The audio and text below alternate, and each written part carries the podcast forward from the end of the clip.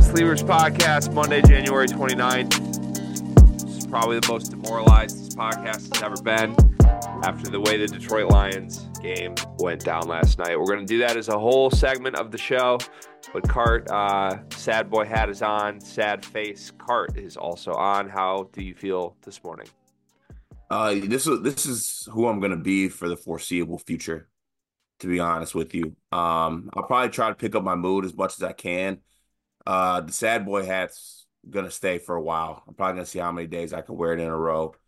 Um, I don't know how people do this, to be honest with you. I don't know how people come off devastating shotgun straight to the chest level pain and just bounce right back and put a microphone and a camera in front of their face. I I couldn't sleep last night. I don't feel great this morning. I have no need. I don't even have a coffee right now. I thought, what's the point? What's what's like? Who cares? I, am sad. I'm gonna be sad for the foreseeable future, like I stated. But damn it, I'm gonna show up for sleepers. I'm not gonna lie to you. I texted you and said coffee, then on. I also did not make coffee. What is the point in coffee anymore? There isn't one. There isn't one. To stay uh, up, stay up. Like yeah. for what? Why do we want to stay up? I uh, I feel like I swallowed a cactus. Uh, I spent a good hour last night researching lobotomies.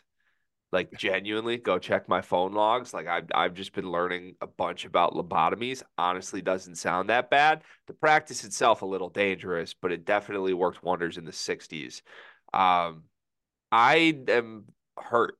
I'm very hurt by the way everything went down, and can't say I've experienced this level of hurt with a sports loss in a long time. The other thing that's interesting about this is it's a new type of hurt. Like, obviously, the Lions have caused us both pain throughout our lives, but I, I know what it feels like watching Michigan lose in a national title game. I feel, I know what it feels like watching Michigan State football get their heart ripped out. I know I know what those look like. Those happen from time to time, and I'm accustomed to getting through that and I know how to bounce back. I've never I never thought about along this entire run what's it going to feel like when they lose, let alone what's it going to feel like in if they lose in this fashion with a 17 point lead with 30 minutes left before the Super Bowl. Like that's just yeah. something I wouldn't wish on my worst enemy. So it's like, a, it's like a new strand of COVID that just hit. Like you thought that it was bad, but the second variation's got more of a gut punch into it. And the second variation has Kindle Vildor as defensive back and Josh Reynolds giggling as he drops passes. Is the worst. This is the worst sports pain I've ever endured. Uh, all right. Well, we have a lot to get to today, like we said. Uh, we are going to preview Michigan, Michigan State as part of the episode. We are going to do the whole Lions segment. I have some takes to get off my chest with that one. Somebody on Twitter asked us to do an Ohio State Northwestern recap, so we're going to reward uh, the Twitter user who wanted to see that. And then we have some previews and recaps to get to as well uh, at some point before we end this recording session. So let's start with uh, Carter Elliott's YouTube comment of the day. I don't have one. we're we're just scrapping a segment. No, we can't do that. Sorry. Um, this one comes from Hot Dangers uh, via the Michigan Iowa game recap.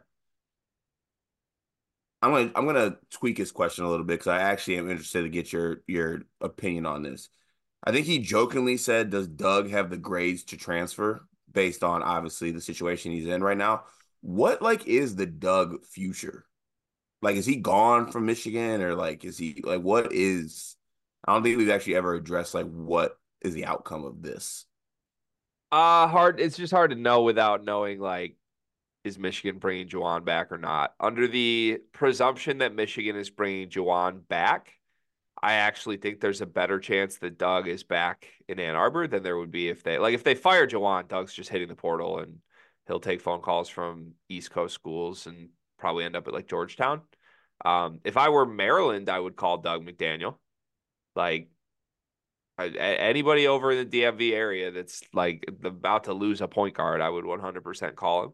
Um, I don't think he necessarily feels super strongly about staying at Michigan with or without Juwan, but I do think like he remains a Juwan guy. Um, I, we alluded to it on the Doug video a while back, but Doug was telling people when he thought he was going to be out for the entire semester that uh, it's okay. This will help him prepare for the draft more. So, no idea how his brain is working right now. Um, I would say it's a slightly less than 50% chance that he returns to Michigan, though. I think it's more likely he portals and or just quits college basketball than there is he returns. That's probably what's going to happen based on your history of calling out what happens with, you know, Michigan athletes. So yeah, you can go ahead and mark that. You can go ahead and mark that is probably going to happen. Yeah, and the the sad thing is I'm not even that sad about it. If you would have told me in like November Doug McDaniel's going to transfer after he dropped 33 on Florida, like I would have been like, "Screw you, I hate you." Now I'm just like, "Yeah, okay, whatever. He can leave." Like blow the whole thing up. It's sad. Uh, okay, should we move to the Discord comments? Yeah. Had a couple more new people join the Discord. I think we have 115 total now. Um, who is it? Dylan Terpstra, I think, joined over the weekend. Shout out to Dylan. Great to see you in there. Uh, anytime we get our friends from Twitter joining the Discord, it's lovely. Community is growing. We'll read your comments every single day, and it's the number one way to support us. Link in the description of this video. Whew. First comment from Augie. This is very opinion based, and it is nearly impossible to know right now. But who are your top five projected transfers in the country this offseason? Where is their best fit? Top five is really hard. Let's both just do one. Hmm. I'm gonna, I'm gonna go with Mac from Harvard. Yeah. I just don't think there's any world where he's on Harvard next year. I think that's um, a good call out for sure. Yeah, and struggling if, though lately. Yeah, he has. And if we were going top five, I think it's gonna be a massive poach of FAU. Whoa! Like all the like, I think all three of those top guys. I'm not sure if Alijah Martin has eligibility left or not, but I know Johnell Davis does, and I know Johnell Davis is from Gary, Indiana. If some people didn't know that, mm. you know, I I know some. There's some Indiana teams who could definitely use a guard or two. Just throwing that out there. That's fun. That's fun for sure. Um, yeah, I don't know. Maybe I'm just still in the Doug mindset, but I I think Doug will be in the top five. If if Doug ended up at Georgetown, he would be incredible for Ed Cooley at Georgetown. Um, Georgetown and J- or not uh Jayden Epps and Doug McDaniel. I mean, that would be gross, but I I think Doug's better than Jayden Epps. So yeah, uh, is. Malik says if or no, sorry, I think Izzo is trying to get Booker more minutes, but you guys forget he's trying to win also. It's easy to say something, but are you in practice on campus in meetings? No, you're not. So stop complaining about his answer to a repeating question. Well, he's 0 for 2 on trying then because we're not winning games and we're also not getting Booker minutes. So at least I he's love I, I love the you're not in practice thing from like when when fans yell at other fans for complaining about something like you're not in practice you don't see it okay you're not either so do you know that he's right like shit man uh, I want to read. A, this wasn't even a question, but this was something Ryan said in the comments. We had Jesse, who is uh, on a cruise, working on a cruise. He's been, I feel like they're about a month now, and he's still tapped into mm-hmm. the Discord a pretty good amount.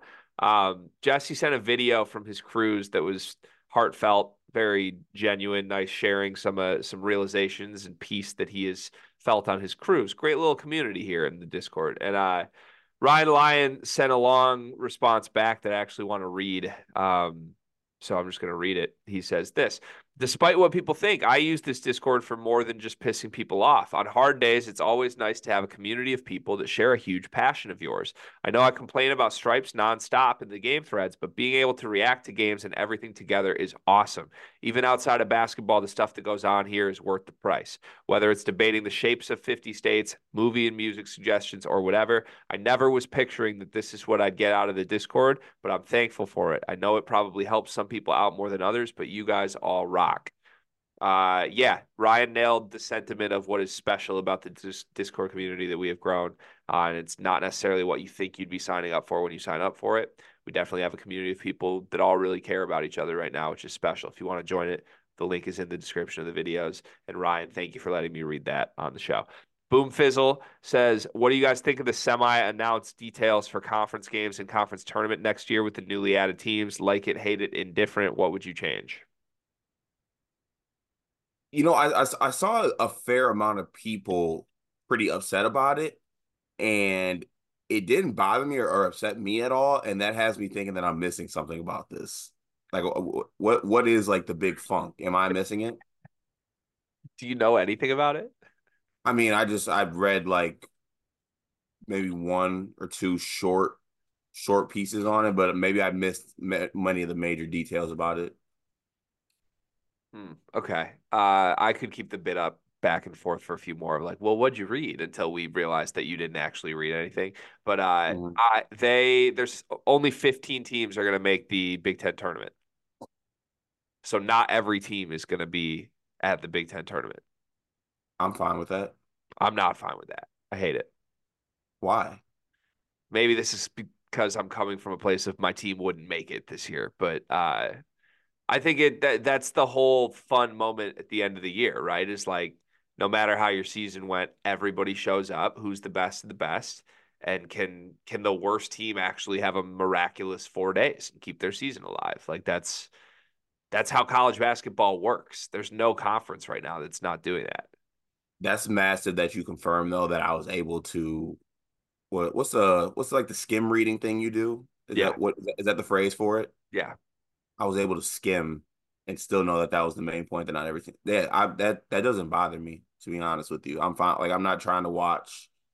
I get it. I get I get it. Like oh, the Big Ten tournament is your last chance, make a run, like type things. Also, like win maybe one or two more games during the regular season, just make the Big Ten tournament.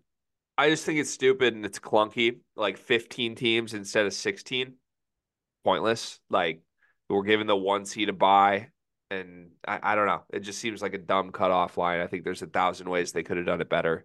Um, but number one would just be invite every team. I think you have to invite every team, otherwise it's not a true conference tournament.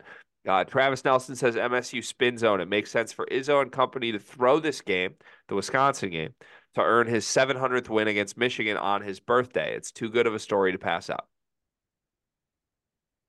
It's not. We're not in spin zone give up game territory, unfortunately. 12 and 8. It's a nice result, though. Like, he is going to pound Michigan by 40 on his birthday and get his 700th win. Are we going to pound Michigan by 40? Yes. Yeah. MSU so. alt line will be played uh, for sure. We'll we'll save that for the preview. But uh, with that said, though, if you didn't, be kind of crazy. I'm on Michigan points. Ryan Lyons sent a screenshot of an Instagram post uh, after Luka Doncic scored 73 points and said Luka to MSU. And then he said, JK, don't need to read that. And then you read it. And then I read it. Super Woke says, You assumed in my comment about Juwan Howard that I was talking about his win loss record. I was referring to his violent incidents. Oh, my bad. Uh, perhaps I wasn't clear. Would other institutions, for example, Purdue, have tolerated Howard's violent incidents, or would he have already been released? Uh, if, if he's winning basketball games, they'll violate. They'll, tolerate anything. I think some, sometimes people forget that. Uh, I love college basketball. I love coaches. I love a lot of coaches one of the things you learn kind of being more connected than you were before is that some of these college coaches just really aren't that great, aren't as great as people as you think they are. And if you're winning, that solves a lot and covers up a lot. And I'm not implying that about anything about Purdue or their coach in general. It just because it brought I'm just all I'm saying is that I it as long as you're winning, some things get overlooked. Yes. Uh I think I've been as loudly critical of Juwan Howard as any Michigan fan. You think that's fair to say? Yeah. I I think I have a history and a track record of that through the years, so I feel comfortable saying this. Uh, even I would not be able to say the words violent incidents and say it with a straight face. Like that's just not accurate. Um, that's not a correct way to term him swiping at Joe Krabbenhoft and then whatever happened behind the scenes with Sanderson, which reportedly was not even physical at this point. So, um, do I think any coach in the country at any school in the country would have been fired for swiping at Joe Krabbenhoft? If they had the success Juwan had at the time, no, I don't. They, he was coming off a Sweet 16. So Can I say can I say one thing? Yes. I don't mean to antagonize, but I'm sorry I have an issue saying things that come to my head. Kind of funny that a Purdue fan is saying these is describing these things as violent acts. Oh, that is what I was going to say. There, there are certain institutions that would believe a head coach of that frame is committing a violent act.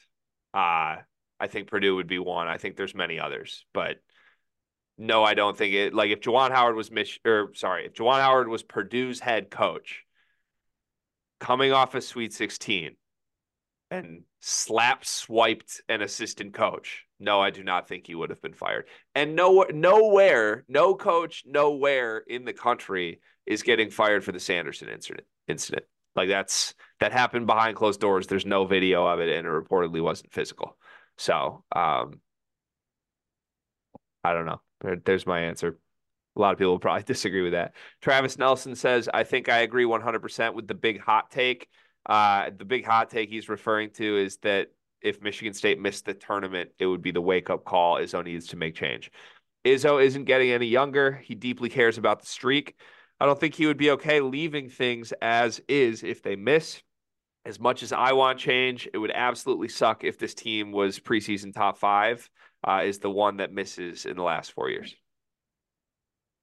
Yeah, I, I, I just can't. I and I don't think that missing it necessarily comes with the change that people think would come with it. I think there'd be more doubling down. See, but like I don't know. I I feel like he's given the luxury to double down because he keeps making it. If I could get a guarantee that he changes, I'd miss it. I'd miss it in a heartbeat. I, the only way we'll know is if it happens or doesn't happen. My my strong assumption is that Michigan State will make the tournament. Is oh, we'll keep doubling down, not make the changes, and you're just kind of mired in this cycle. But um, who knows?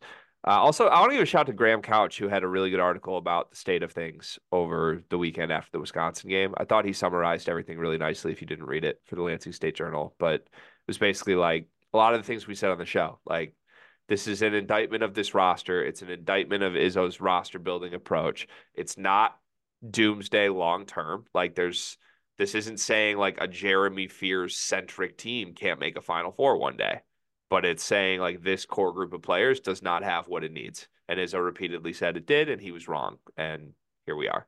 Um, Painter's Petting Zoo says, I have a revision to my comment from earlier this week. Having lost both games this week and having zero quad one wins at this point of the season, Auburn is a top blank team in the country and the blank best team in the SEC. Auburn is a top still a top 15 team in the country. They are the number they're the third best team in the SEC. Uh I agree with you on 15. Um so who you have Kentucky and Tennessee ahead of them in the SEC? Mm-hmm. No Alabama? No. Who just beat Auburn? At home with generational bad guard play at Auburn, but I'm gonna go fourth in the SEC. Uh, yeah, 15 in the country, fourth in the SEC. I think Alabama's better right now. Malik says, I see Greg finally made it out of the matrix. I have no idea what that means. He sees the MSU ain't the team everyone thought before the season started was I in the Matrix?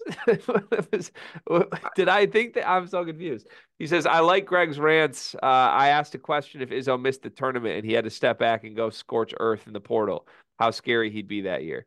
Then he says, Do you think Malik Reneau could be a TJD type for Indiana? He has the potential, but not much help. Do you think Reneau could be on a TJD path?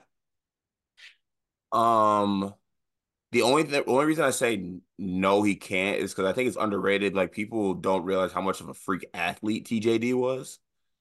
Like M- Malik Re- Malik Reneau is not like an above the rim kind of dynamic as dynamic of an athlete as TJD.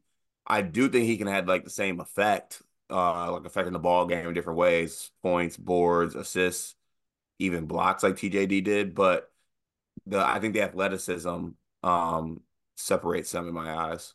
Yeah, I think TJD just is a better basketball player, better defender than Reneau yeah. will ever be. But by by Reneau's senior year, I do think he can be like first team All Big Ten focal point on a competitive team. You can be like you can be he can be Aldi brand TJD. Yeah, I like that. I like that for sure. A lot of people like Aldi for the record. I love Aldi. Yeah, that's no shots at Aldi. Uh, Sean Vowles says, "Is FAU the favorite in the American? I know they haven't looked great, but neither has Memphis." I don't know who. I don't. Yes, FAU is the favorite because they're able to pull things off, and I'm still of a belief is that they're coasting and they're a big lights team, and it's just the American Conference isn't doing it for them. But Memphis has been a dumpster fire as of late. My Tigers are struggling, so I think FAU is still the favorite. Yeah, I think they have to be by default, but I don't think either of these teams are good in the regular season. Um, FAU might be able to flip a switch in the NCAA tournament. Still still believe that team's good when they want to be good. I don't know that they care about these games nearly as much as they should right now. Uh, final one today. This is from Mohill 93. Who gets more NCAA tournament bids, the Big Ten or the Mountain West? Ugh. It's the Big Ten begrudgingly, but it's close. Yeah, it's the Big it's the Big Ten, but only because the Mountain West is I don't even know what they're doing. Like our boys, the Rammies, Colorado State's just laying eggs left and right. Yeah, I, probably Big Ten by a close margin.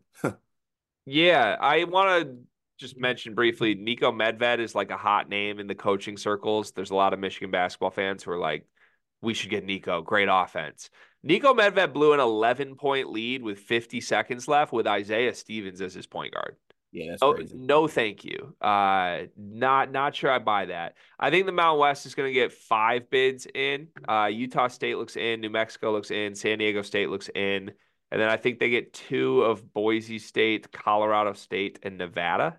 Um, but I wouldn't be surprised if Colorado State falls out of the picture, to be honest with you. Um, Big Ten should get six and should get six pretty comfortably, I think, at this point. Maybe a chance somebody sneaks in as the seventh, like Maryland and Iowa are kind of last second heaving their season around mm-hmm. right now. Um, wouldn't be shocked if one of them goes on a tear and makes it seven. So take the Big Ten begrudgingly.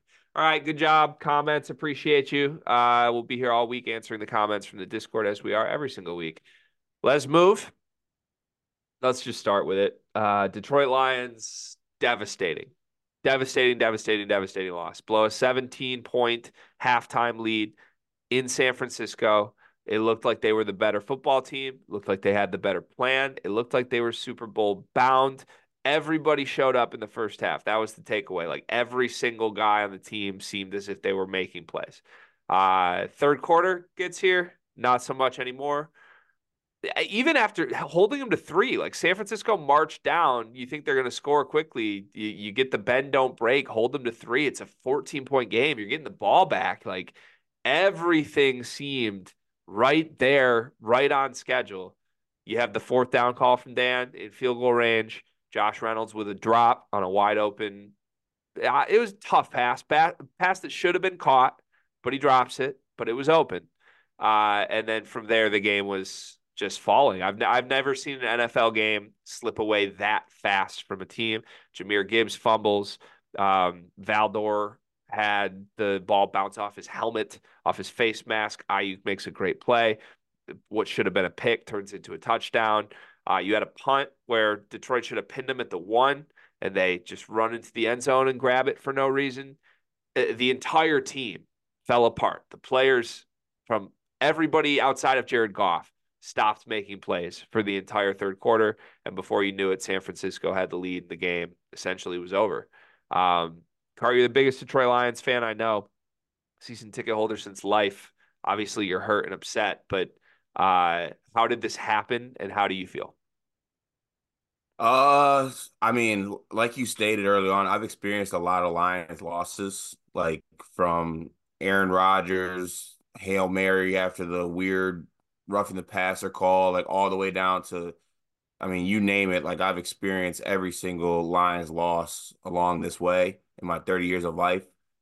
Uh, there's nothing I can put in the words like how much pain last night caused It, it truly, truly killed me. Um, you know, there's so much discourse about, and I think this was makes makes the loss so much worse. There's so much discourse to me surrounding like Dan Campbell and the going for it and the not kicking the field goal. And one, Dan Campbell doing what he does is what got us here in the first place. It's like kind of what makes us the Lions. Like that's is the team's identity he doesn't really waver for it. Like for better for worse, like you got to ride with him, and that's like what he does. Um, is there maybe one or two decisions where you could be like, okay, don't do that? Yeah, but it wouldn't be the field goals for me. It'd be like the third down run call with under a minute left with the waste of time out at the two yard line. It'd be something like that. Or honestly, before the half, not going for the touchdown and taking the field goal. Like that's that's one that I even go back on. But fact of the matter is, Dan gambled and he should have won like if we catch the ball, we're singing his praises. Like he went for it on fourth and two. Josh Reynolds catches that ball. We're probably in a pretty good position. We also have a kicker who's like 74% from outside of 40 yards. So it's not guaranteed. I get it. Like he he had some field goals he made last week. It's not guaranteed. He went for it. We didn't make plays. Like that ball that bounced off Vildor's face mask after not after missing an interception, crazy. Cam Sutton missing tackles, missing picks, crazy. CJ Gardner Johnson getting stiff armed, waving to the crowd in the second quarter, losing the game, crazy. Like to me, it was just missed opportunities, guys folding, and uh, just choking the game away. We had it. We, yeah. we had it. We, we were yeah. outplaying. We were we were outplaying them in every facet of the game and dominating them, running the ball right at them, going down the field, getting touchdowns, bending but not breaking, like on defense, you know. And then all of a sudden, all that went to shit in the second half in the third quarter. And, you know, we got Brock Purdy out here scrambling. We're missing tackles. We're missing sacks that lead to like, like it's just, guys just fell apart, man. Just truly, truly fell apart. The rehashing of this is causing me even more pain right now. So if you see a teardrop fall from my eyes, I'm sorry. But golly, that just, that hurt. Yeah, yeah. I mean, the, the there's so many different things to have a dialogue about, and national media are going to make many different narratives a thing out of this game. Um, but yeah, to me, it was like a collective team just falling apart and plays that I think you have to give Detroit credit for making in the first half, where I I thought for the most part everybody played well on the team in the first half, outside of maybe Sutton who Sutton just played like himself. He I wouldn't even say he played poorly. He just played like himself. Um, but they showed up. Like the fact that you had a 17 point lead at, through that point in the game is a credit to like, oh, they do belong. They're here. And then I think everybody just got tense. I, and it, whether it was the fourth call, that, the fourth down call to Reynolds that swung the momentum, and that's what made everybody tense, or whether they were just inevitably going to make some of these mistakes anyway. Um, it was, yeah, it was just a complete falling apart and a complete lack of individual execution, and I'm sure that's going to hurt, and I'm sure they're more devastated than we are as fans. But it was just tough to watch. Truly, I I don't think there's a player on the team outside of Jared Goff that didn't make a mistake in the third quarter like and the, and the punter who hit the best punt I've ever seen in NFL history like I, it just it was crazy. Amon Ra was nowhere to be found. Like everyone on the team can't catch a wide open pass, and we're we, we can't get Amon Ra involved. Like that frustrated the hell out of me. Um, Gibbs, who was great in the first half and great in these playoffs, just an absolute boneheaded mistake on the the goes the wrong way on the handoff. What what what even did they talk about more like what happened? Was it like wrong play? Like who went the wrong way or what? The, the how it was portrayed on the television was that Gibbs went the wrong way and fumbles the ball. So I uh, I don't know. Maybe behind the scenes, maybe some of that was on Goff and I don't realize it, but um, yeah, just a complete just, not taking care of the ball.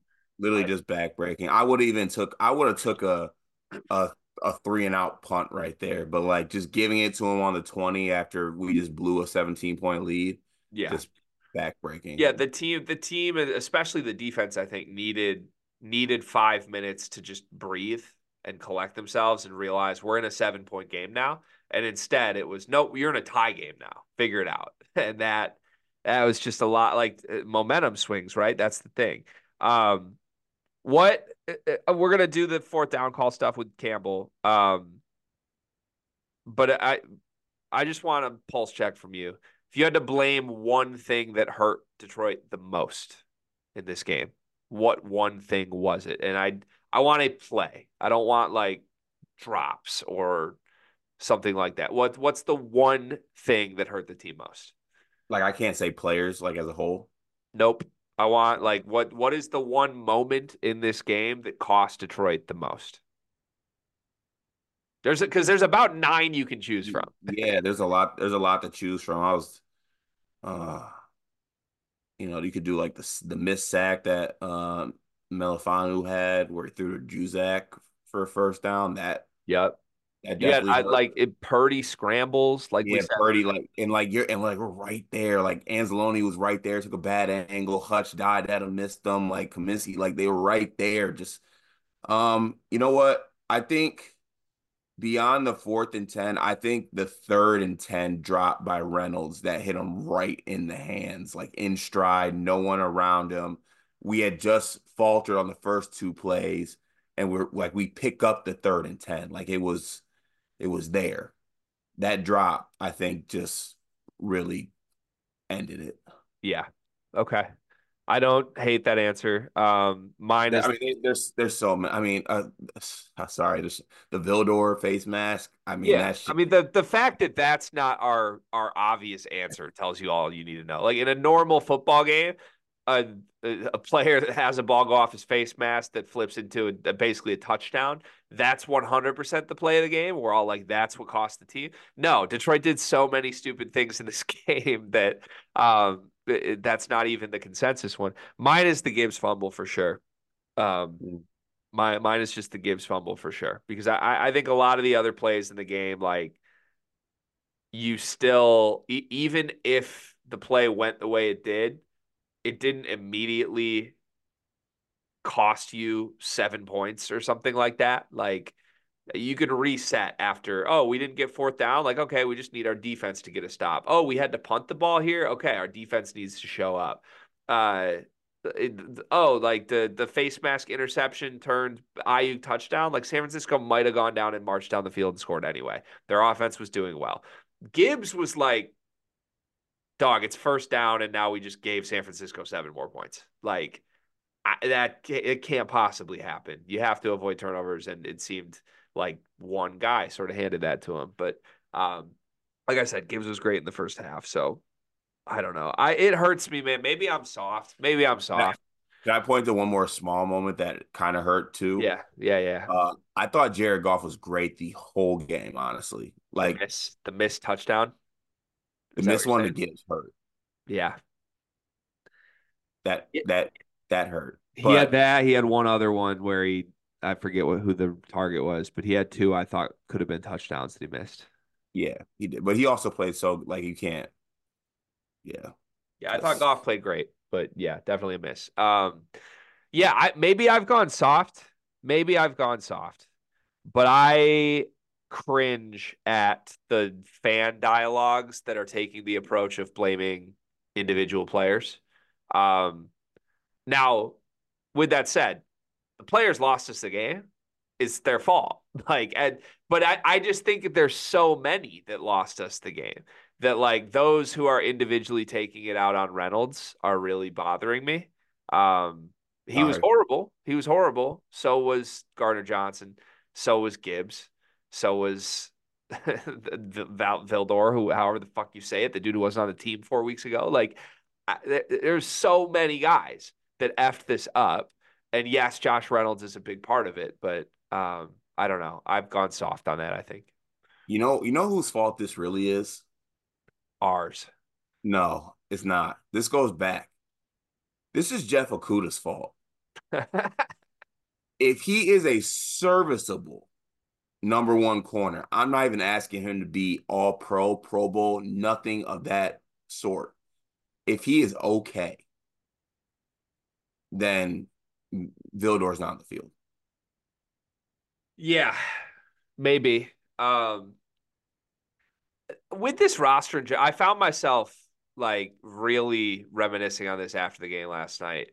For as good as Detroit was this season and as far as they went and how healthy we feel like everything is, the youthful energy of this team, how loaded they are on offense especially, but with with good spots on defense too, like this roster is still like a long ways away. Like I there were a lot of guys, Cart, who just like were mid-season acquisitions or like Hail Mary type dudes that were involved in key spots in this game. Like we're talking about, oh, we can't kick a field goal. Michael Badgley's our kicker. First off, he wasn't our kicker for half the season. And he's the guy we brought in to try and save the special teams. And we still don't trust him in the NFC championship. That's tough. Uh Vildor, I, he he was not on the team four weeks ago, and, and now he's in the spot of like he's the guy that's got to make the play because our secondary's that bad. And then you're on the final the the drive you're trying to salvage with a minute left, down ten, and we're throwing to a backup tight end for the first time all year who's never caught a pass. So, also, also, also, my boy scored that. Score, score, score, man! Like score, reach out, like come on. And I'm just, I'm looking around watching this game card. Like there were so many guys on this team who it's just like, who's that dude? Like this dude hasn't been a lion all season. He's playing the NFC Championship in a high leverage spot. It's crazy. Um, which which leads me to the point. Like they're gonna retain much of this core next year. Things are gonna be good. Like they're obviously gonna be in the mix, which is great. It's all Lions fan can hope for. Um, but they're I think this roster is going to look a lot different in the areas that it was weak. Like I think they're going to have a brand new secondary. Gardner Johnson's going to leave. Josh Reynolds is going to leave. Both those guys are free agents. And hopefully you get a new secondary. Maybe you get an additional piece at receiver. You get a little something on the defensive line. Like if if Brad Holmes can do what Brad Holmes has been doing, then I think you feel really good about it. But my it was a large takeaway for me. Like wow, this roster had a lot of weak spots still that made themselves look weak in the big moment. Um, okay, we have to do the Campbell thing. By the way, you said Dan gambled earlier. That's one of the greatest things I've ever heard. Dan Gamble. Like oh, they, they call him that. I didn't know that. I didn't know it was a thing. That's yeah, that's lovely. I love that. Uh speaking of gamble, Jamo turning up for two touchdowns. We gotta love that our gambling addict just showed up in the biggest game of the year. That's fun. That's massive for the brand. Yeah, huge. Okay, Dan Campbell. Uh, let's go through Dan Campbell decisions in this game. He takes three before half to make it a 17 point lead. It would have been fourth and goal from the three, I believe, maybe the four. Um, he looked like he was going to leave the offense on the field, and then he kind of bailed him out last second. Uh, look, I, in the moment, you make it three scores. San Francisco's getting the ball back at half. I don't think anyone would criticize that decision in a vacuum. You, you had to go up three scores. But I think you could tell Dan like wanted to go for that. like it would have been a kill shot for sure. If you're up 21 at half instead of 17 at half, um, would have been a kill shot. Then the two in the second half, he rolls the dice on.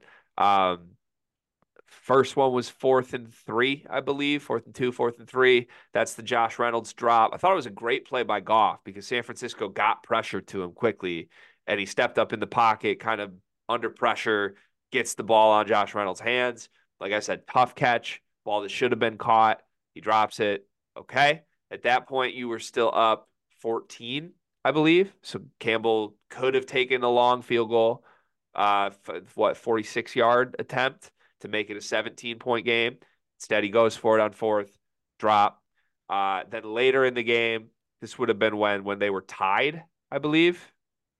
Is that the right? I want to make sure I get the number right. I think. Are, are you going like when Reynolds dropped it? The the whatever the second fourth down call was from Dan. They were they weren't down three yet at that point, were they? Wasn't it a tie game? Uh honestly, I can't remember. I'm sorry. I think it was a tie game at this point, but it might have been they were down three. Either way, this was like the wheels had already completely fallen off, and they had another chance at uh I think they actually, were down. They were down three because it would have been a it would have been a long field goal attempt to tie it. To tie and it, yeah. And Dan goes for again another short yardage situation, fourth down play. No good. Um, do you like those decisions? Do you think those decisions are part of what cost Detroit the game? Um, I mean, I guess when you put it all in one of like plays that are missed, those will count as plays that are missed that cost us the game. Um, I mean, just just catch the ball, just catch the ball, and everything's fine, and it's a good call. Obviously, that's not how it works. That sports can't do that, can't say that type of phrase, but yeah, I'm fine with the calls over putting it in the kicker's hands. I'm always fine with it putting it in someone else's hands besides the kicker. Okay. Um when you when you don't have a Justin Tucker or a I don't know, name the top 10 field goal kickers in the in the NFL. So I said this all season long. You've heard this from me a bunch of times. This season was going to end, whether good or bad, on Dan Campbell's terms. And as long as that happened, I said I'd be okay with it. I came to terms with that after the Dallas game. Um, I would rather go out swinging than I would rather go out looking at a pitch. You take that last field goal to tie the game, even if he bangs it. Okay, San Francisco has the ball with seven minutes left in the tie game. With the way our defense was playing, you feel great about that? Like, of course not. Um, people saying he should have taken both field goals are presuming you make both field goals, which probability wise, given the kicker's accuracy from that distance, was a less than 50% chance. So that's a coin flip that if you get the right side of the coin, that's probably 46% probability. You're up three points and San Francisco has the ball. or you're not, right? Um, I I'm okay with it. I'm I'm perfectly okay with him going for it, and it's because Dan Campbell has formed me into a lunatic. But I, I I'm just okay. I'm okay with going out on his terms. This is a team, man. In short yardage situations on the season, they were 18 for 21 at converting them. Like part of the reason this team was good was they were so good at executing those plays. So higher likelihood this season based on results that you convert a fourth down than it is you convert a field goal. We went with what worked all season long. It didn't work here because players didn't make the plays, not because Dan called something wrong. Dan did not let his players down. His players let him down, if anything. And that's really tough. Um, the one Dan Campbell decision that infuriates me that I do think cost this team was running the ball on third down uh, yeah. at the one. So this this team somehow miraculously down 10 with 2 minutes left has three timeouts still. Tiny little miracle of hope. Uh, Jared Goff leads the team, marches them down. Josh Reynolds actually catches a ball this drive. Amon Ra a couple plays. The whole team gets us back in position to score. Obviously, you need two scores. You're going to kick on sides regardless. But there's a minute left and you have three timeouts. Your only hope to win the game is to get some sort of score and then get a three and out. That, but that that is a realistic opportunity. Like that's not a pipe in the sky dream, pie in the sky dream. That's the thing. That's a real opportunity. And Dan instead on third and one decides to hand the ball off to Montgomery. the game was over. The game ended right there, unless you get an onside kick. I thought it was insane. I would have rather they kicked a field goal that run the ball. Like I, you don't need seven there. You need three. So eh, obviously you want seven, and they went for it on fourth, and Jamo makes an incredible catch. So, but I just like that. That single handedly cost the team the game, and it was an elementary level decision. It was like a video game third grader stupid move, and I don't get what went through his head. I don't. I don't know how you defend that one. It's one of the worst decisions I've seen in NFL history. Yeah, it was, it was bad, and I get it, and I know like what he's probably saying to himself. He's like, "Oh, we're good. Like we we're really good at running the ball in short yardage situation. This this is one Crazy. of one of the this isn't one of the one of the situations to do that. It was that that was the final nail in the coffin. And at, at minimum, if you're going to run the ball, then your fourth down plan better be to sprint people on the field and run a play. Don't take right. a timeout. Like it would be right. better to run 20 seconds off the clock there and then kick a field goal or run a play. Like you just you have to. You have to give your defense a shot with three timeouts. That's the whole game. And you didn't do it. Um insanity to me. So anyways, um put a number on it, summarize it. How much of the blame is on Campbell versus how much is on the players? Uh, I'd go 85% players. Okay.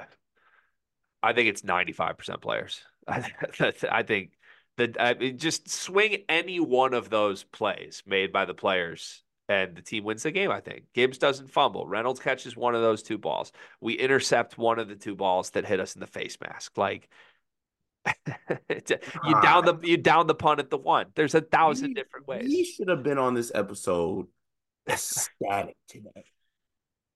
Yeah. Yeah, it really hurts. It really hurts. Um okay, I have I have two takes. I think you might have seen these in the Discord, but I have two takes I want to get to end this. Take number one is from the game. Take number two is on the future. Here's take number one. I am not upset at all at Dan Campbell for not going for the the or for, for not kicking the field goals. I'm not upset whatsoever. I am extremely upset he kicked the field goal before halftime. You lose a game by three points. You left four points on the board, not going for it on fourth and three. That's like if if that's the mo. If we're gonna say like we are the team that goes for it every single time, go for it every single time. Right. That's where yeah. I'm at. Um, I'm, I'm kind of with you obviously like it, you can look back and blame either one but i th- these national media people who are like is dan campbell the dumbest coach in nfl history who have not watched the lions all season long and realize we're 18 for 21 in short yardage situations? Like just are driving me insane today. As a lions fan and as a dan campbell supporter i am more upset he lost his aggression before half than i am that he went for it late in a high leverage spot. Um, all right here's take number two on the future and i can promise you, I can promise you people aren't going to like this one.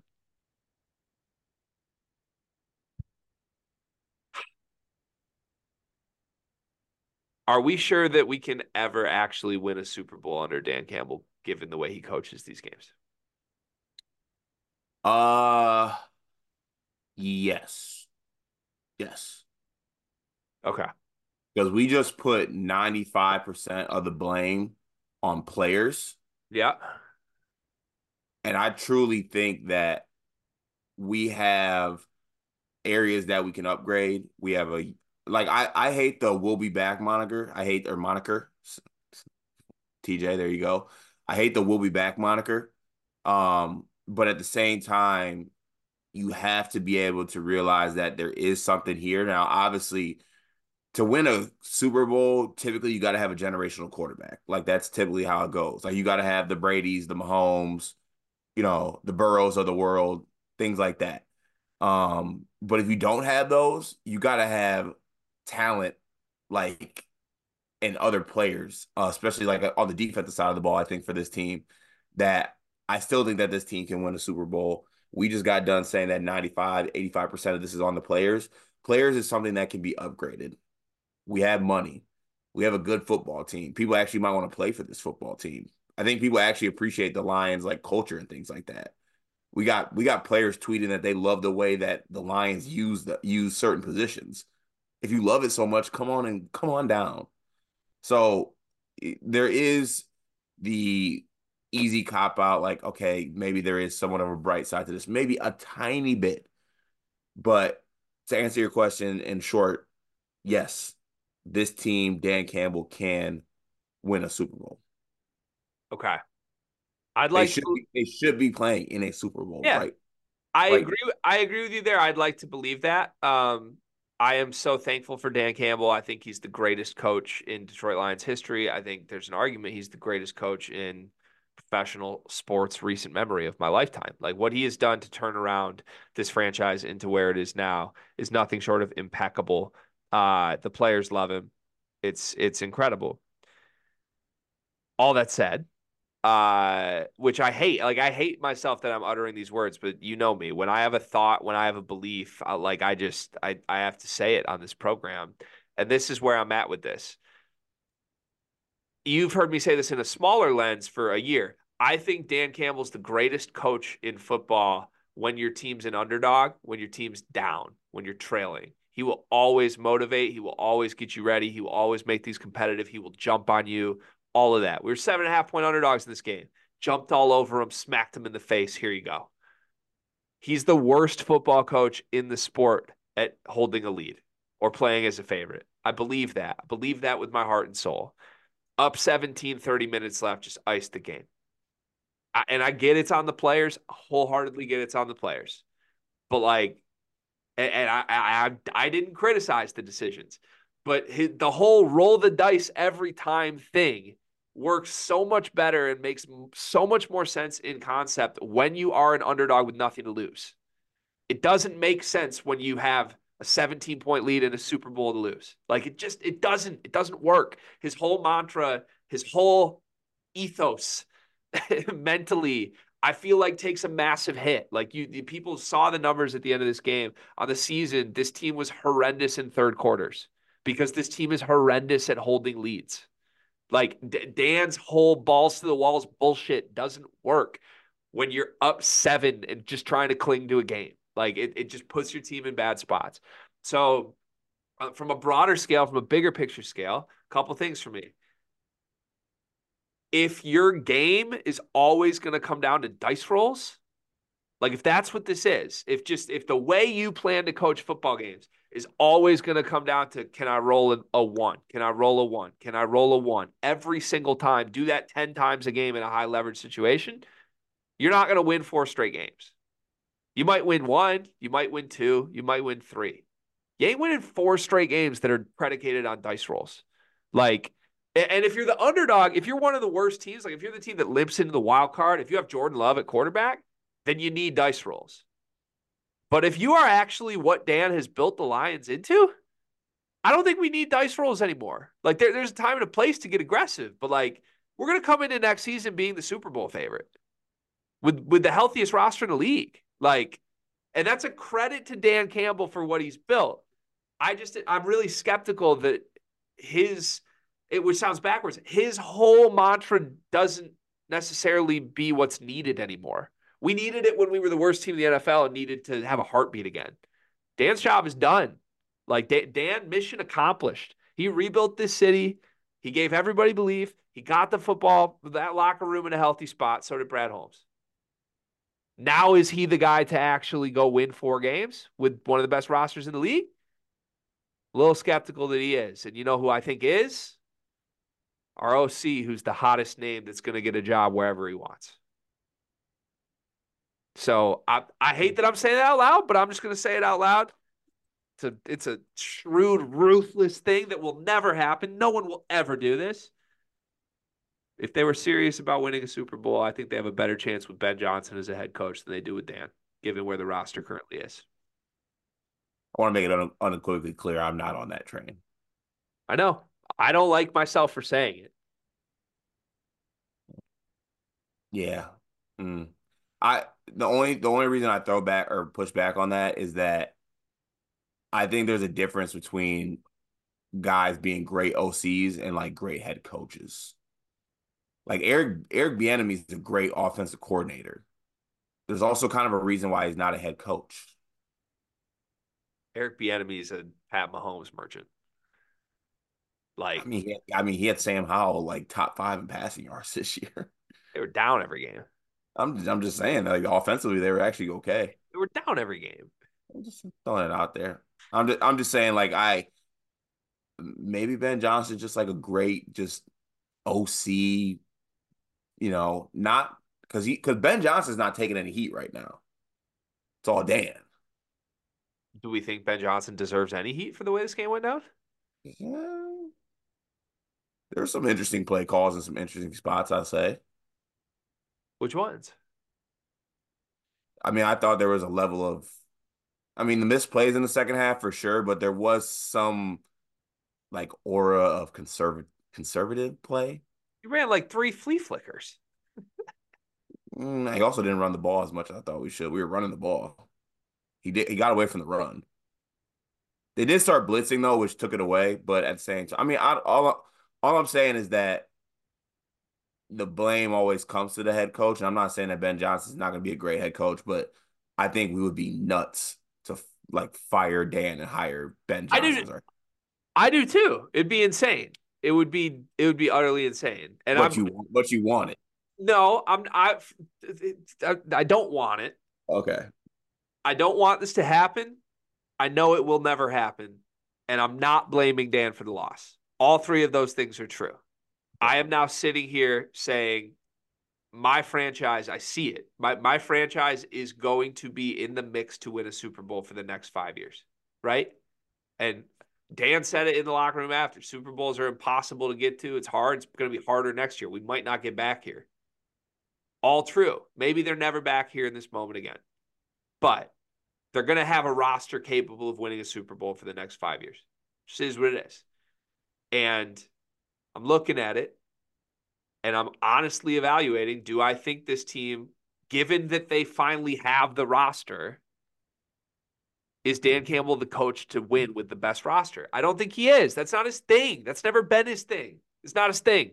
Like the games that gave this team trouble this year were the games where they were 14 point favorites. Like mm. that's that's not Dan's thing is is being a one seed, being the team that's supposed to win the game. He can't do it. He struggles with that shit. Because the, the whole team loses an edge because the whole team's thing is we're the plucky underdog that's gonna eat your kneecap. Go for it, go for it, go for it, go for it. Like you don't need to do that shit when you're the best team. And Dan can't not do that shit. That's not who Dan is. So at a certain point, like he he was the perfect guy and is the perfect guy to revitalize a city, revitalize a franchise, restore belief. He did it all. It's done. It's here.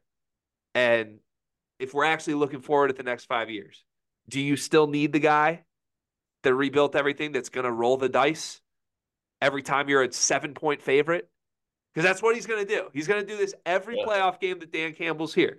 Games are going to come down to coin flips. They're not going to come down to shit. It's going to come down to coin flips. And yes, it's going to come down to players making plays too. But in the high leverage spots, Dan is always just going to do a dice roll. Do we trust the dice roll more than we trust our own players for the next five years? Oh, with the current roster, yeah, because the players stink. Defensively, they stink. Sorry. I think that's fixed by next year. That'd be great. That would be great. All right. So. this hurts. Want to move on? Sure. Uh, somebody on Twitter, I'm forgetting the name, and now I have way too many Lions mentions going on right now to uh, go dig it up. So I apologize for not getting your name right. Somebody on Twitter asked us to do a Northwestern Ohio State recap. I said we would do it on Monday, and uh, I believe they specifically wanted us to just shit on Ohio State. So doors open, but Cart's our resident Buckeye on this program, so he might not do very well at this. Northwestern wins 83 to 58. Just a very impressive performance at home from Northwestern. Uh, arguments could be made. I think Northwestern was the team of the week last week in college basketball. Got the overtime win in a classic against Illinois, and then smack an Ohio State team that is now floundering a little bit. Uh, Boo Buie, once again, very good. 19 points, five assists, five rebounds, only one turnover in this game. But uh, all those guys who just seem to only hit shots when they're playing my team hit shots again. Isn't that crazy? Ryan Langborg, four for six from three. Barnhizer, Berry, both 50%, one for two. Um, everybody on this team hit threes. They went 10 for 19 from three. Crazy. Seems like seems like maybe that's something Northwestern does. I mean, they're special at Welsh. Crazy. Um, Ohio State is in shambles. Thornton and Gayle were both good in this game. They got 33 points combined from Thornton and Gayle, both efficient from the floor. Nobody else on the team had more than five points. What do you make of Ohio State at this point? So, Greg, you ever uh, dropped your phone in water? Yeah, what do you do when you drop your phone in water? Like, are you just like the I'm screwed type guy? Are you like head, head to the Verizon store, get a switch out, or are you like a remedy guy? Like, look up on Google, YouTube how to fix it. I put it in rice. You put it in rice, right? Yep. What is how, how do you put a basketball program in rice? I don't know. Okay, well, if there was a way to do that, that's what needs to be done with this basketball team. It was an embarrassing performance. I get it. Northwestern's good. I understand that.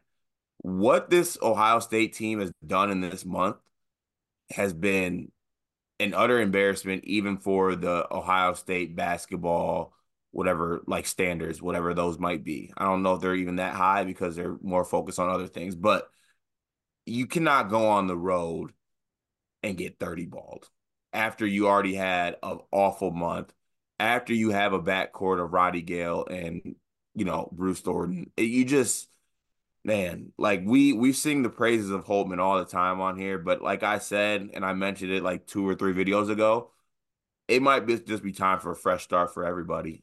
Like, I think I think Holtmann needs to change the scenery. I think that the the Ohio State basketball program just in general needs a trade. Maybe you said do the whole Matta for the Matta for Holtmann trade. Just go everyone go back to their original roots and teams and go. But uh, this Ohio State team is to use a phrase that is uttered many and many times on Sleepers Media podcasts. They are cooked, like very well done. No pink left in the middle whatsoever. Cooked. Uh, yeah, yeah, you're right. Uh, they're three and six in conference play. They're three wins in conference play. At home against Minnesota, at home against Rutgers, at home against Penn State. That's it. Those are the only teams they beat in the Big Ten play. Uh, they've now lost 14 consecutive away games in this conference going back to last year. So basically, like anytime that Bruce Thornton puts on a uniform in whatever road locker room he's in, he's just like, "Yep, we're losing tonight." Like I think that's that's just, and I don't mean to single out Bruce because that's everybody on this team, but like at a certain point, you become comfortable with mediocrity and you become comfortable with losing. Like that's that's a real psychological thing that happens in sports. When your team just does the same bad result every time you do something, there's no belief anymore. There's no confidence. They're, they're just like, hey, that's just us. It's road games in the Big Ten, right, fellas? Like that's yeah. just us. And that's that's this to me. Like I just and I don't mean to oversimplify, but like they're going at Iowa next week. I think they're going to get absolutely do- destroyed in that game. Then then they go at Wisconsin. They're going to get destroyed. At Minnesota, I think they lose. At Michigan State, destroyed. At the rack to end the year, like this. That's five games right there. I don't believe they even have a chance to win the game in. So, I, this this roster is too talented for that. Um, but I don't think talent matters anymore with this team. Like at, at least last year, last year we could watch that team and believe there was like some things to point to that could be fixed. I was really loud about it. Like I thought Sensabaugh in general just played a brand of disaster ball. Like he, he his effort defensively is the worst I've seen, and I watched Jett Howard for a whole year. Sensabaugh was worse.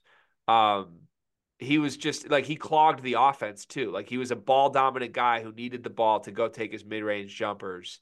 And I don't think he, it got anybody else excited either. I, I don't think it was a coincidence. Sensabaugh got out for the Big Ten tournament and like Thornton and Gayle looked around like, wait a second, we're the show now. Let's go. Playing well.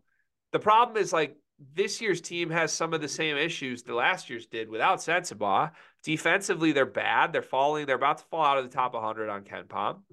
Um, offensively, they've been good, but like not good enough. Like you got to be elite offensively if you're gonna be as lackadaisical defensively as Ohio State is, and they haven't been near elite. Like Mahaffey and Okpara are not good offensive players. Zed Key's barely playing. Um, I think that's the right move because Okpara and Mahaffey are better defensively, but it's just it, it's incomplete. It feels like there's not enough complete basketball players on the team. There's guys who play one end of the floor and not the other. And Taison Chatman doesn't even play. Scotty Middleton has been pretty horrendous. Like we also thought they were getting a boost from the freshman that just hasn't been a thing.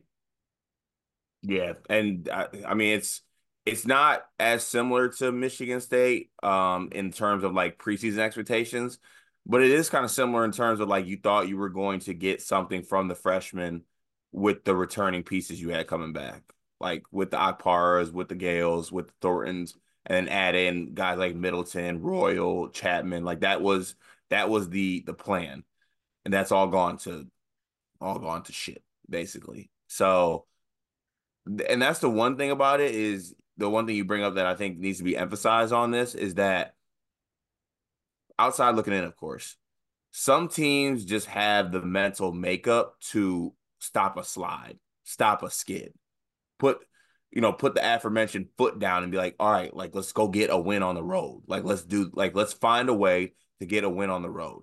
I don't know if one player has that on this team as as the stats show. I don't yeah. know if Holtmann as a coach has that in his bag right now with with how Ohio State looks. Yeah, I don't think so. Um and I I don't know. I think at this point you have to put some of the blame on Holtmann for just not for like at the end of the day like you you can say the players are incomplete, but like he's in charge of bringing the players in. So yeah. like he he needed to fix this defense. He didn't do it. Northwestern, NCAA tournament team for sure at this point, right? Yep, hundred percent. They and honestly, we wouldn't even be having a second thought if they didn't lose at home to Chicago State, which just trashes everything metrically. Can I just say that they were twenty two and twelve last year, and we all were like, "Wow, what a great you know, overachievement from a, a, team that was picked really low in the Big Ten and lost Pete Nance. Like, wow, 22 and 12. What a season. They're going to be better than that this year. Like they're they're 15 and 5 right now. That's crazy. And that they should be 16 and 4. That Chicago State loss was still horrendous, but like mm-hmm. outside of that debacle, this team's been one of the best teams in the country over the course of the season. Like and, and the metrics I, I feel they haven't played. What was their non-con like? They play anybody? I think they beat Dayton, right? Is that yeah, right? They beat, they, they, Dayton. They beat Dayton at home. They played Mississippi State on a neutral and lost by single digits. Um, they had blew out Arizona State. Like uh, nothing, nothing spectacular, but like yeah. for for the way Northwestern scheduling, where they're not in like a prime time tournament preseason, like it wasn't a no nobody schedule. So right. yeah. I don't know, man. I just I I think this team's legit, and the metrics still don't love them. They're 47th on KenPom. Um, yeah, that's I, a lot higher than where they were at. yeah, I I just think this team's like a top 30 ish team in the country, and when you get to March, all bets are off. When you have Boo, like he he gonna be the best player on the floor in their first two games, unless they play like a one seed. yeah, no, I think they are going to be, or I think Buie is going to be, but it's just whether that supporting cast can find the magic that is them at home. Like yeah. if that can travel, like this team can beat anybody. Northwestern goes to Mackey Wednesday. We'll have a preview for it, but uh early early look impression at Northwestern still being the thorn in Zach Edey's side. I don't know if Purdue fans will be able to handle Boo going into Mackey and getting a win. Yeah, that would hurt everyone involved. With with that said, I don't care. I'm picking Northwestern. Ah, not to win, to cover. Understood. Okay. All right. Uh to our to our rivalry cart. This is hard. Why why is the universe making me do this after we just had to talk about the Lions? Like this is too much for me. This isn't how sports are supposed to feel. May I have a moment? Fine. From our good friend Kyle Austin. Not sure what publication he writes for, but I know he writes about Michigan State. Remember when Michigan State were in the top 10 and playing for Big 10 titles question mark? Now it's 12 and 8 Michigan State versus 7 and 13 Michigan, 9 p.m. on a Tuesday, streaming only, with the worst combined winning percentage entering the rivalry game in 4 decades.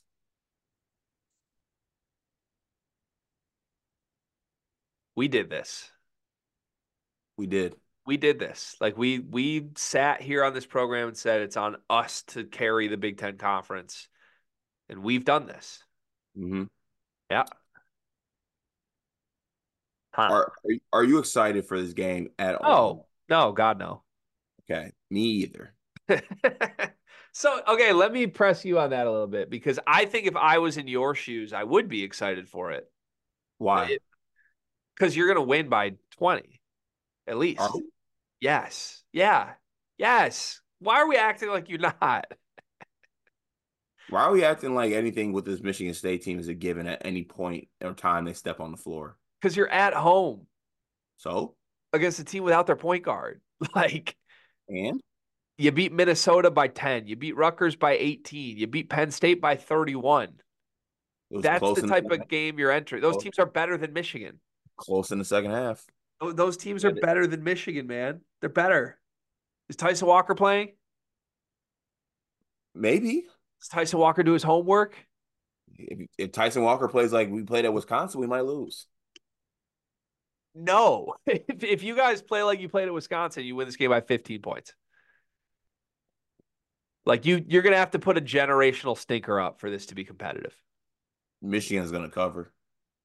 Why? I know you're doom and gloom right now, but like there, there's nothing on paper that says Michigan can make this close. Truly, nothing. Not a thing. Like who? Not Olivier Nkamhoua was going to come in and dominate. That's going to happen. Yeah, he can. I don't think he can, man. So can Cheddar. So what? Cheddar's, Cheddar, Cheddar's going to hit three or four threes in this game. I already know it. So what? Michigan State's going to win by four. We're both going to feel like shit. That's all this yeah, is. Probably. That's probably like a, Yeah, probably like a WAP elbow floater to put us up like six with a minute left. It's kind of those kind of vibes I'm feeling. All right, I'm gonna try and salvage this into an entertaining listen of a preview, I guess. Um, AJ Hoggard is a lead when well, I don't know. He I give him credit. He led on the road at Wisconsin too. But to, historically for me, AJ Hoggard has been like a pick on somebody your own size type guy. Like if AJ mm. Hoggard's playing an ex teammate and he just won by 20 because they're Butler, then he's tough guy. Uh, this this would point to me that this could be an AJ Hoggard tough guy game when he's beating up on Jaelin Llewellyn, who can barely run up and down the court. Hmm. Yeah, I guess I could see that. I mean, like you said, matchup wise, I think when we look at Michigan these past couple games, it's always like, okay, Olivier Nkamhoua was really good. What can he do against the other team? Right? Like we did the thing with Purdue. Like, what would he do at Mackey? Yeah, he got in foul trouble, didn't have a good game. Obviously, Michigan loses by 40, 30, whatever they lost by. Um, there is one thing that I got to take a step back on that I will apologize for right now when talking about rivalry basketball games, things like records and stuff like that actually do not matter as much just because they are rivalry games. Izzo going for his 700th win. Yip, yippee. Um, there is some incentive on this game for the Michigan for the Michigan State side as well. Um, when you talk about how would a loss hurt each team, a loss for Michigan State would hurt astronomically more than it would for Michigan. Yeah. Does that put more pressure on Michigan State? Like them being at home, this being a rivalry. Does this maybe fire Michigan up and they're like, let's let's let's mess up the other team from the other side of the state? I don't know. Maybe those are the storylines. I don't know. Am I gonna make it to Tuesday? I don't really even know, guys. I don't. I don't know if I'm gonna make it to Tuesday. So if I don't, I'll put my Peacock login information in the Discord so that you guys can indulge on it because I might not be here. I scheduled my lobotomy for Wednesday morning, so uh, this is this could be my final memory, and then we move on from there. Uh, no, you said like, ooh, could the Michigan players come in and spoil? Will they be motivated by that? Let's go through some of those players. Uh, Olivier, Olivier Nkamhoua, you think he cares about beating Michigan State? Is that a guy who cares? No, he doesn't. He, Olivier Nkamhoua has no idea what's in store for him at, at the Breslin. Like he's never been there. He's he's going to be visibly terrified. Nimari Burnett, you think he's excited for this one? Think he cares? Stick it to good old Tom Izzo? No, no, none of these guys care at all. Hey, what about T. Will? What's T. Will gonna do? Hey, T. Will. Hey, T. Will legacy game. What is T. Will gonna do? Go at Jay Akins and win? At this state, probably. Yikes. Uh it, I just can't. I like this this is the worst Michigan team in my life. And I think this is also the Michigan team that on paper would care about this rivalry the least in my life. Like three through five, you're better than us. Who? Who's three through five? Terrence Williams right now is better than Jaden Akins. Olivier Nkamhoua was better than Malik Hall. And... Olivier Nkamhoua was my two. Huh? Olivier Nkamhoua was my second best player. No, no, no. I'm sorry. Uh, oh, positions, positions, position. Yeah, three for three through five position positionally. Williams over Akins, Nkamhoua over Hall, Reed over Mady. Wow, you're right. Huh. The, I mean, the important positions for you are just the one and two, though, and right. And then if we go like like like Tre Holloman better than George Washington. Um, maybe that's it though. That's it. This stinks, man. This really, really stinks. Did I just? I come on. Um, okay, give me. So this is Izzo's seven hundredth. Um, with that said, like I do think it will be a cool moment for him. Like, it's it. I. Hey, I, hey, hey, hey, hey, hey, Breslin Center, who got 700 without the portal? I said, suck it, social media. All right, all right. Can I say this? I, uh, as as a fan of Big Ten basketball who respects greatness, it will legitimately be a cool moment watching Izzo celebrate 700 after beating his rival. It will, especially yeah. like after, and you like combine that with the, uh, you know, like it was great a couple weeks ago. Steven getting the and one, right.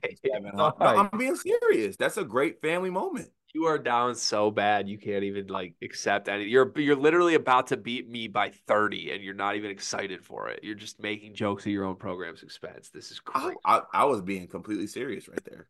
No, I just I like I like guys who care, and we talk about Coleman Hawkins. Like he clearly cares about college basketball more than most, and gets in the mud and kind of whether you agree or disagree with all he does, he's he cares.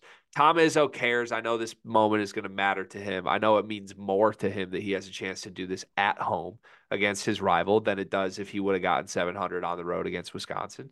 Um, I, I think we might see, well, no, we won't see tears shed because Izzo's not like a celebrate regular season moments guy. But I think uh, behind the scenes, I think he'll probably be very happy, very emotional. And he should be because that's really, really impressive stuff.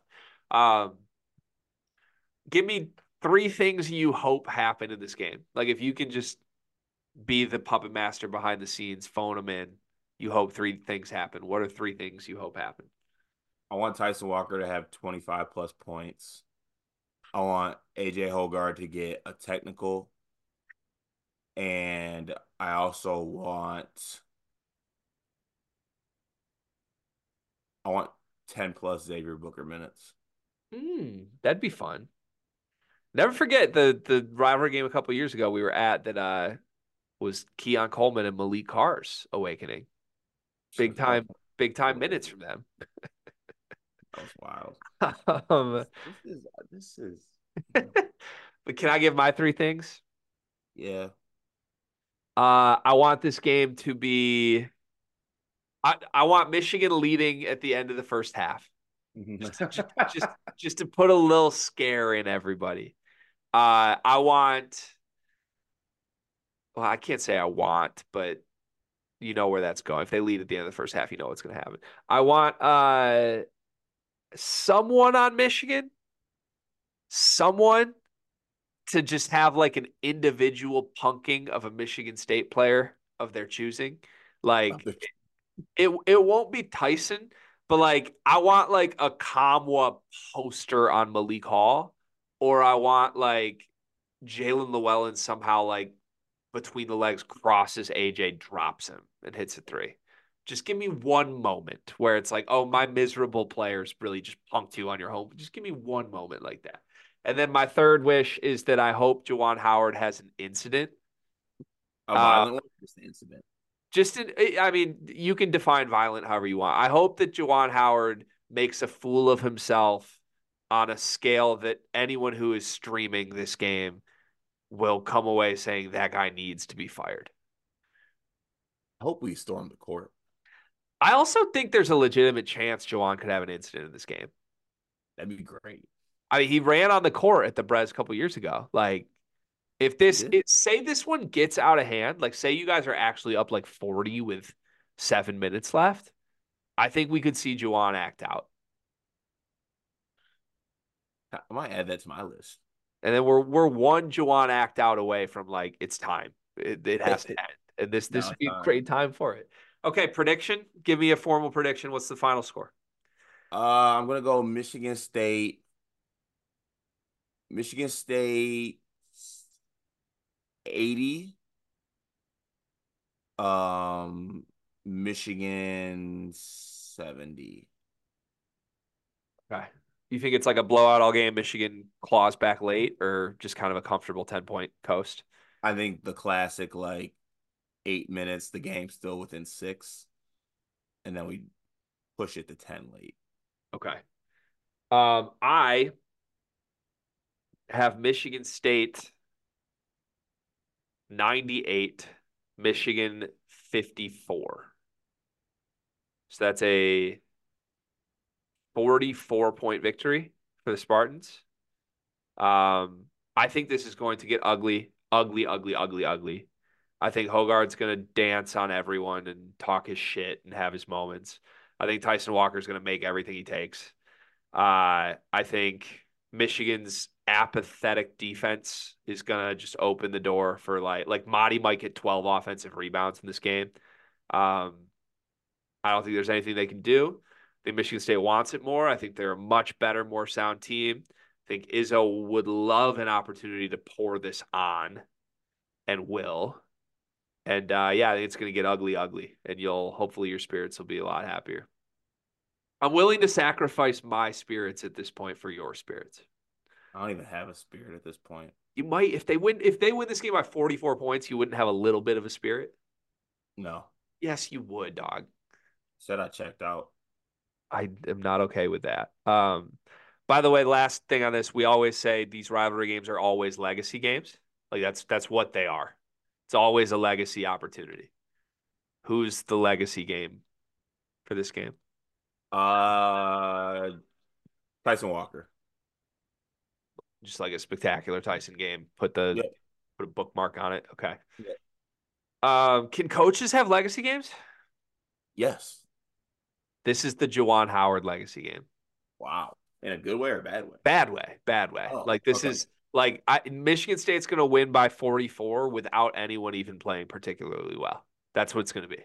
And everyone's going to look around like, how the fuck did this happen? Oh yeah, the guy making a fool of himself on the sideline that built this roster is the guy. Hmm. So yeah, Okay. one big thing presented by Big B. What do you got? Hmm. Well, so many, so many places I could, uh, I could possibly go with this. Um, my one big thing for today is, what's your week like this week, Gregory?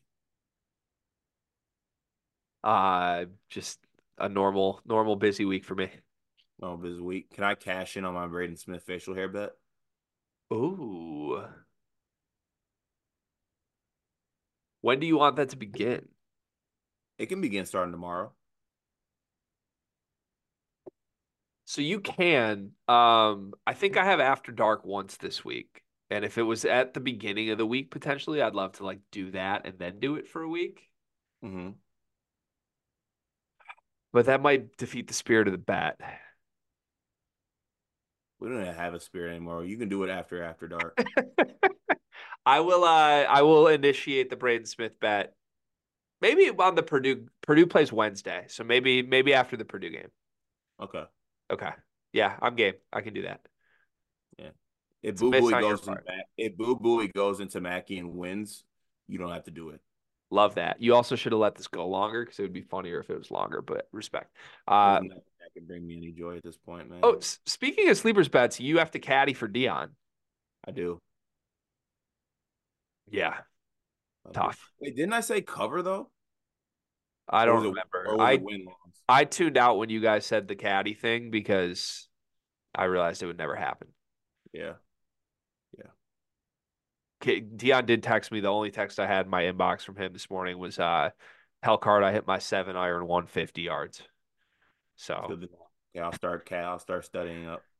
uh my one big thing presented by Big B is that I uh I don't know how any player, any human being plays in a game with that much pressure. Cause I was sitting on my couch and I couldn't like hold the remote correctly.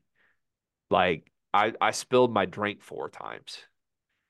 I like I don't know how anyone is capable of like doing a job in the game setting of that. So Facts. that's my one big thing. All right. I still don't. I still don't feel right.